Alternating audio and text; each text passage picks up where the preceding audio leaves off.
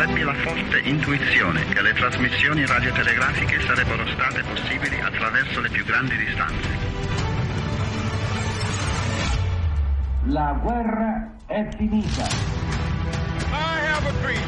Three, two. The World Trade Center exploded. Campioni del mondo! Habemus Papa. Il mondo alla radio. Dall'attualità internazionale alla cronaca locale. Amici ascoltatori, ben trovati. Il saluto in diretta da Roma vi arriva da Luca Collodi, grazie a Gustavo Messina, oggi in parte tecnica, in regia Luciana Fantini, Gianmarco Murrone. Parliamo di una ricorrenza. Il 28 marzo l'aeronautica militare italiana celebrerà i 100 anni di vita e noi oggi vogliamo dedicare questo spazio del mondo alla radio proprio a questa importante ricorrenza e saluto il generale di brigata aerea Giuseppe Addesa che è in studio qui a Roma. Grazie e benvenuto. Grazie e benvenuti e grazie a tutti i telespettatori.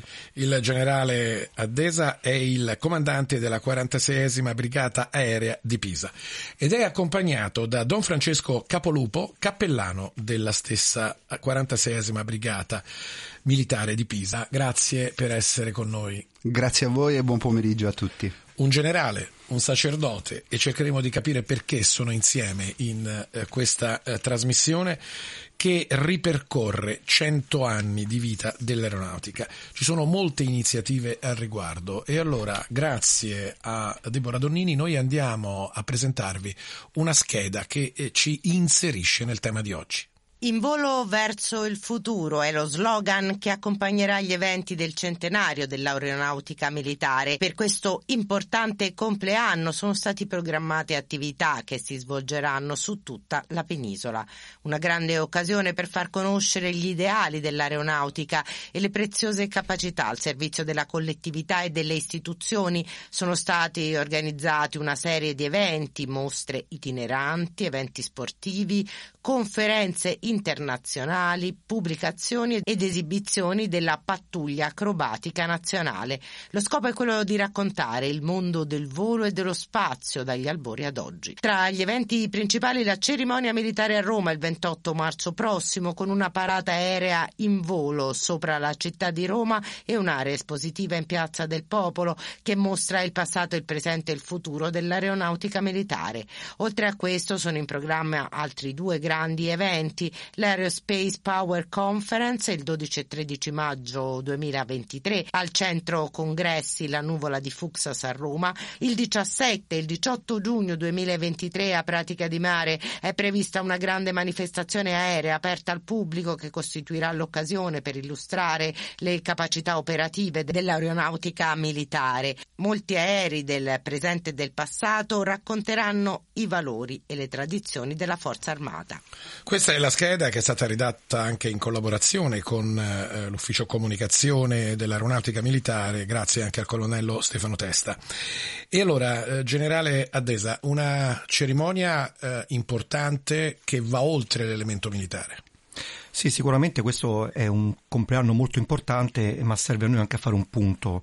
Eh, questo compleanno ci ricorda che questi cento anni passati sono passati tra innovazione, sfida, cambiamento, quindi un collegamento guardando sempre verso il futuro. Noi abbiamo questa predilezione per guardare verso il cielo, verso lo spazio, ma mai dimenticando quelle che sono le nostre radici, quindi con un netto e, e saldo collegamento a, a, quelle che sono le nostre radici storiche.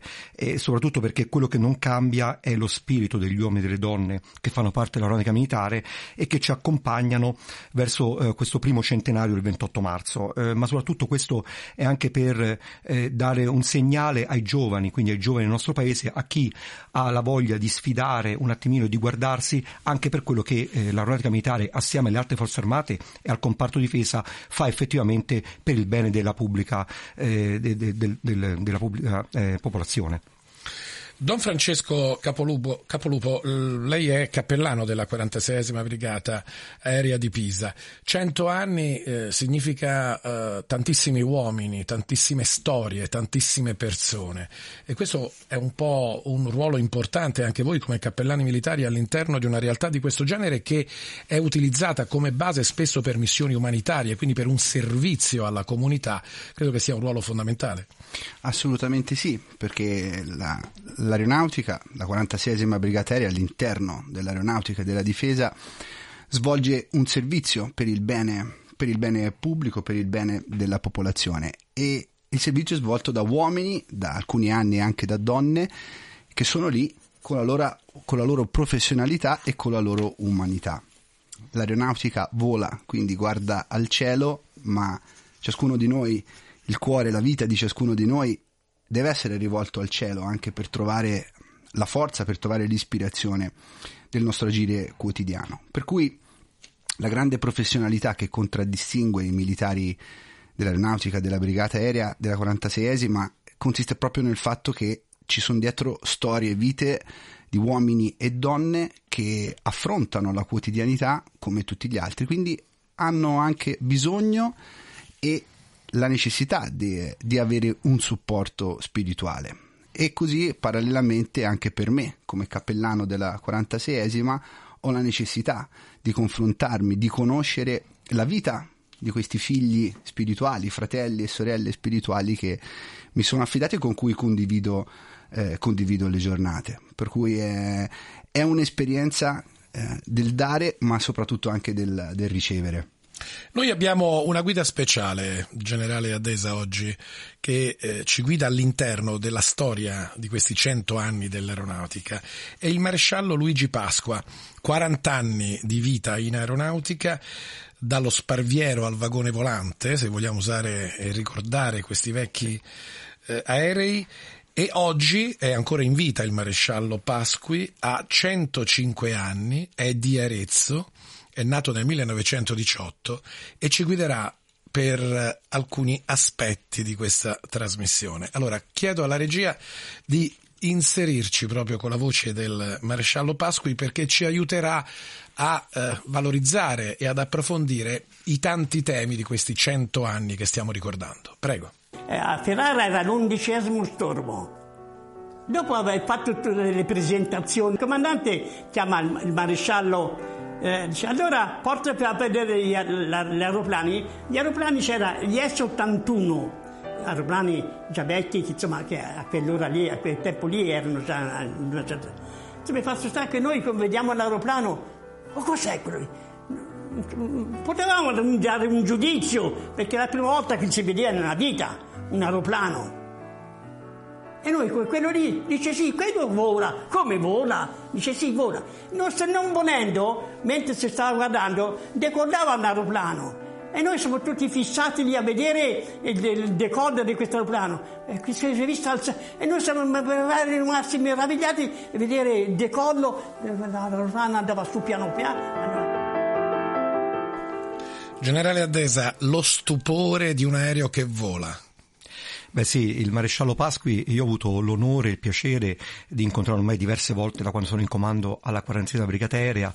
Abbiamo festeggiato assieme a lui eh, presso la brigata il suo, il suo 105 compleanno e devo dire che ehm, a parte essere una colonna importante della 46 ma della nautica militare, è veramente un legame, quel legame che diciamo prima tra la sfida verso il futuro e il legame con le nostre radici eh, a parte il maresciallo Pasqui ha sicuramente eh, doti di DNA a noi poco note o ignote perché ha ancora una passione negli occhi che a volte eh, noi abbiamo difficoltà a trovare nei giovani.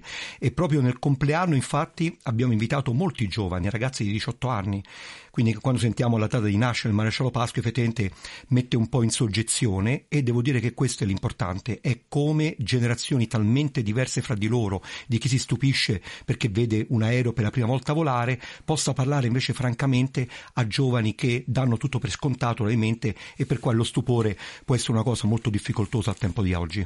Don Francesco, quanto è importante lo stupore in una persona che decide di servire lo Stato con le stellette? È importantissimo perché nel momento in cui ci si pone la domanda cosa potrei fare a servizio del mio paese, del, a servizio del bene, a servizio di chi è più debole, che più ha bisogno, in quel momento lì non si deve mai perdere lo stupore, perché è lo sguardo della realtà che ci dà l'orizzonte su cui agire, su cui fare tutte le cose. Se perdiamo lo stupore e anteponiamo a questo stupore un'ideologia, un preconcetto, eh, crolla anche quella forza interiore che ci spinge a non sentire il peso, a non sentire la fatica, ma a ricercare a vedere il bene. Quindi lo stupore è, è fondamentale, assolutamente, come quello del maresciallo Pasqui. Nel 1940 nasce a Pisa la 46esima Brigata Aerea e allora ascoltiamo ancora il racconto del maresciallo Pasqui. Ho saputo che a Pisa si formava il 46esimo stormo, formavano un nuovo stormo. Facciamo la domanda e ce l'accettano.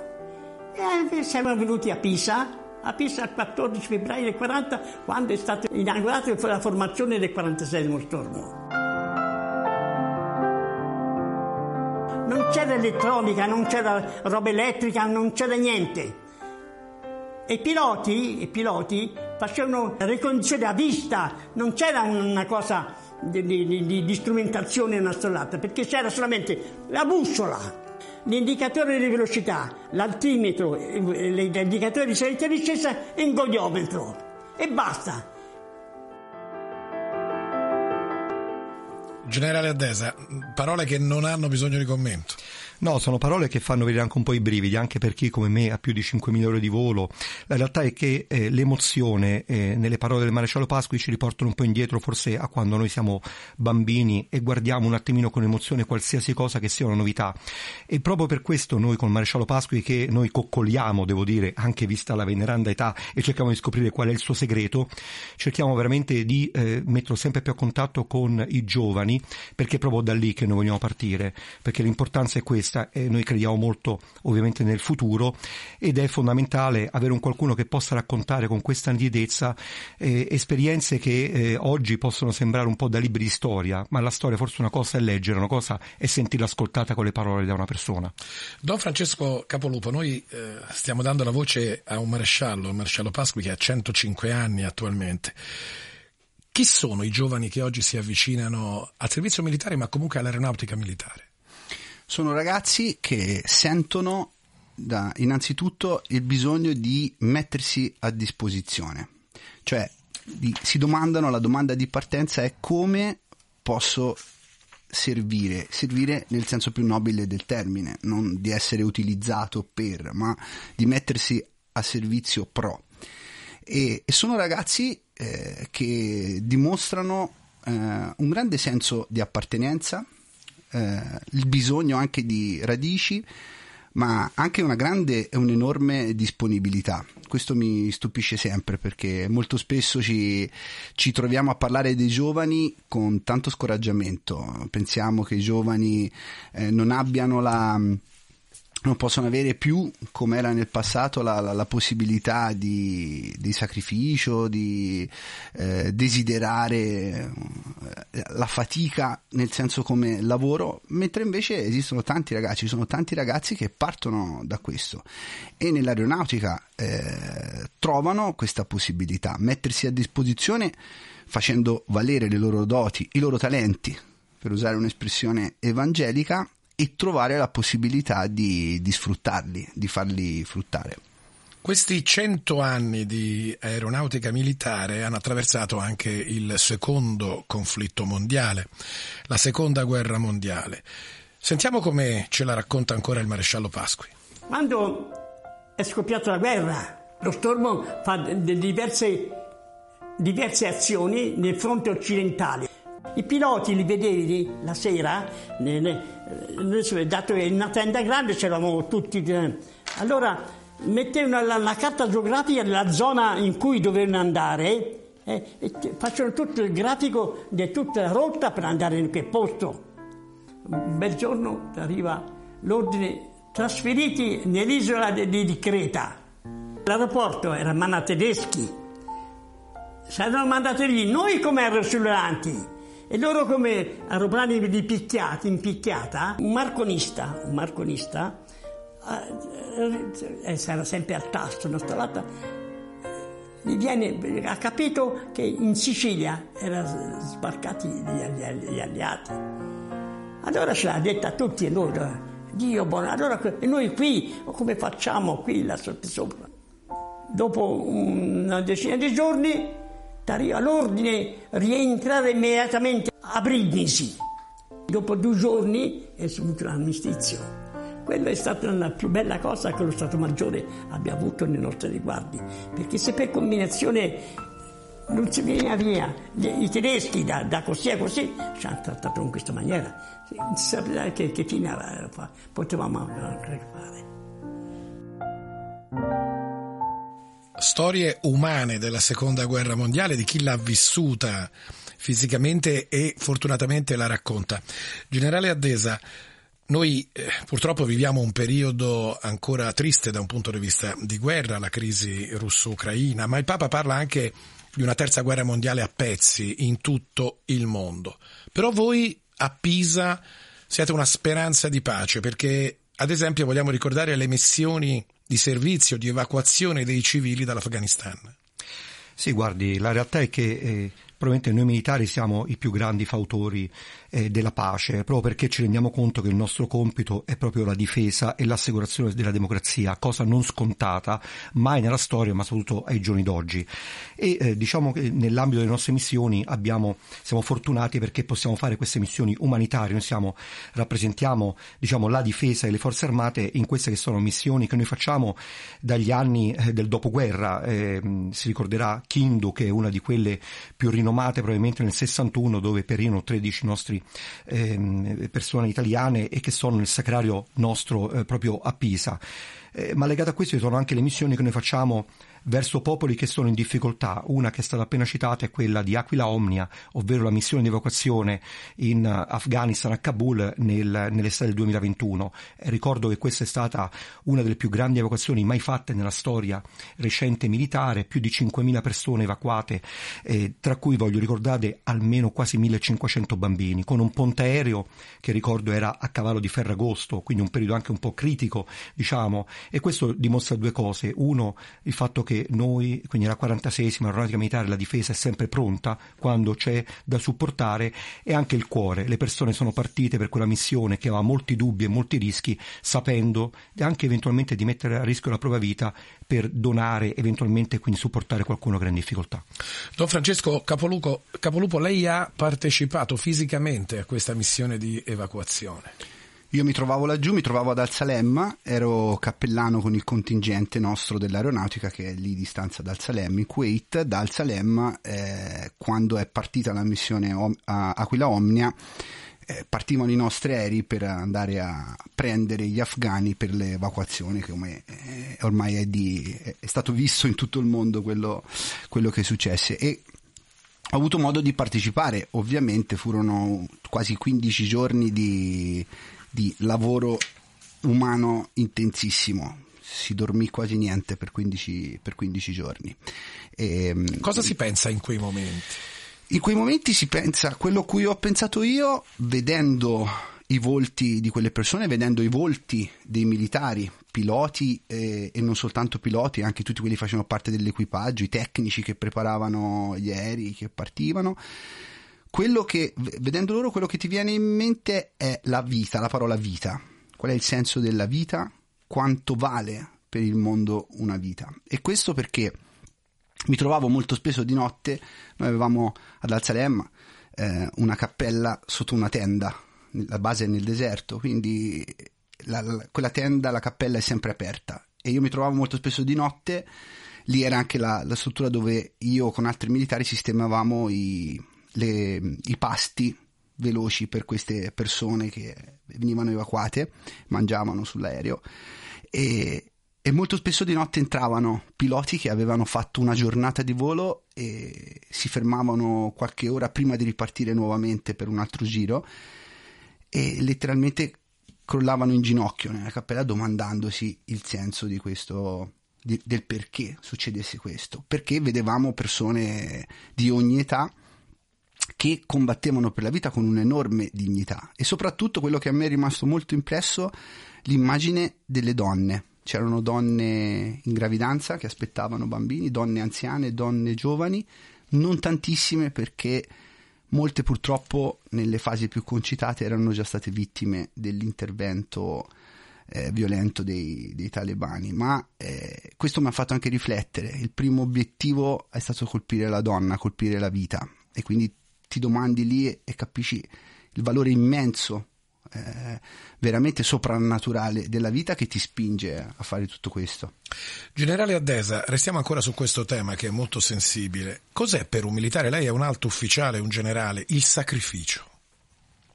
In realtà il sacrificio credo che chiunque eh, eh, decida di diventare militare, poi nel caso mio eh, come pilota aeronautico militare, eh, il sacrificio mh, è una cosa che non si decide, si dà per scontato, nel senso che quando si fa uh, il giuramento uh, di, uh, quindi di onore per, per la patria, si deve essere pronti sicuramente a sacrificare, sacrificare tutto.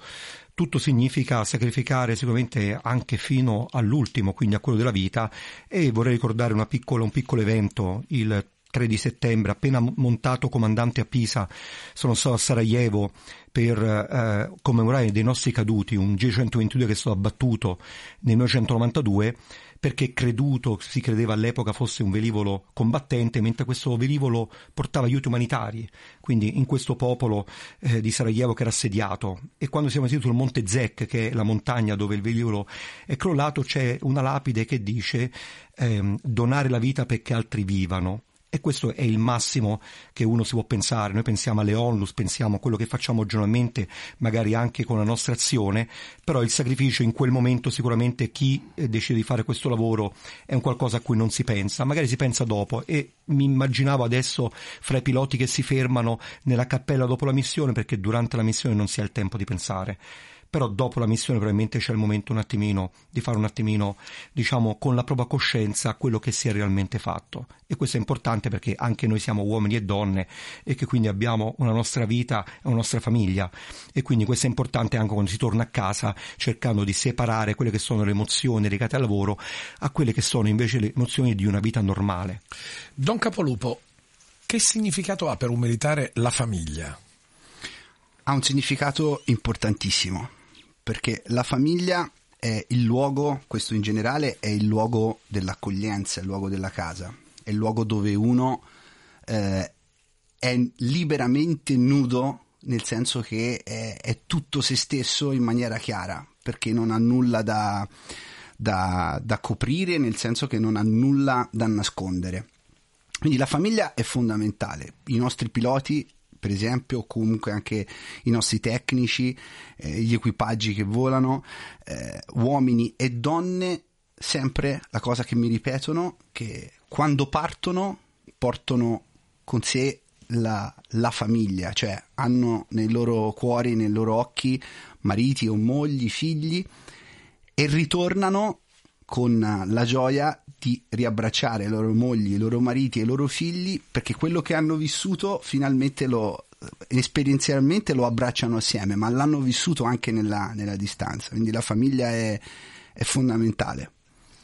Generale Addesa, mi perdoni questa domanda, eh, le forze armate sono aperte anche alle donne ultimamente, anzi da molti anni. Sono migliori i piloti uomini o i piloti donna? Ma in realtà la domanda è molto semplice, ed è stimolante. Eh, io ho avuto la fortuna nel mio ex, eh, nel mio incarico precedente eh, di comandante del 14 Stormo eh, nell'anno 2018-2020, quindi durante il Covid, di avere il primo comandante di gruppo donna, quindi il comandante dell'ottavo gruppo volo all'epoca è stato il primo ufficiale dell'Accademia Aeronautica donna.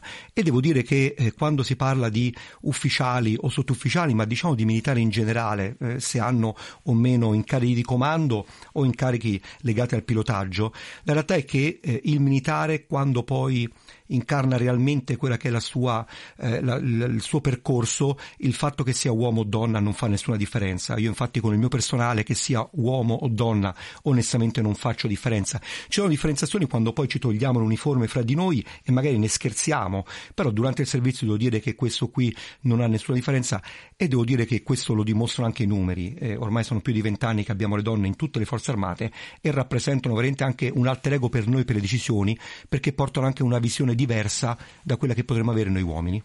Torniamo a parlare della base aerea di Pisa della 46esima brigata. Diamo la parola ancora al maresciallo Pasqui. Si prende, dice, il comandante dice preparatevi che, che ritorniamo a Pisa. Oh, Dio, sarà finita la guerra. Dio, ma ritorniamo a Pisa. Eh, andiamo a Pisa. Ritorniamo a Pisa tutti contenti, andiamo a Pisa. Perché come abbiamo attirato, cioè dice, voi non siete più bombardieri, fate parte dell'aerosciluranti. Mi chiamavano motorino perché io in centro lavoro ero sempre una persona attiva, sempre di corsa andavo.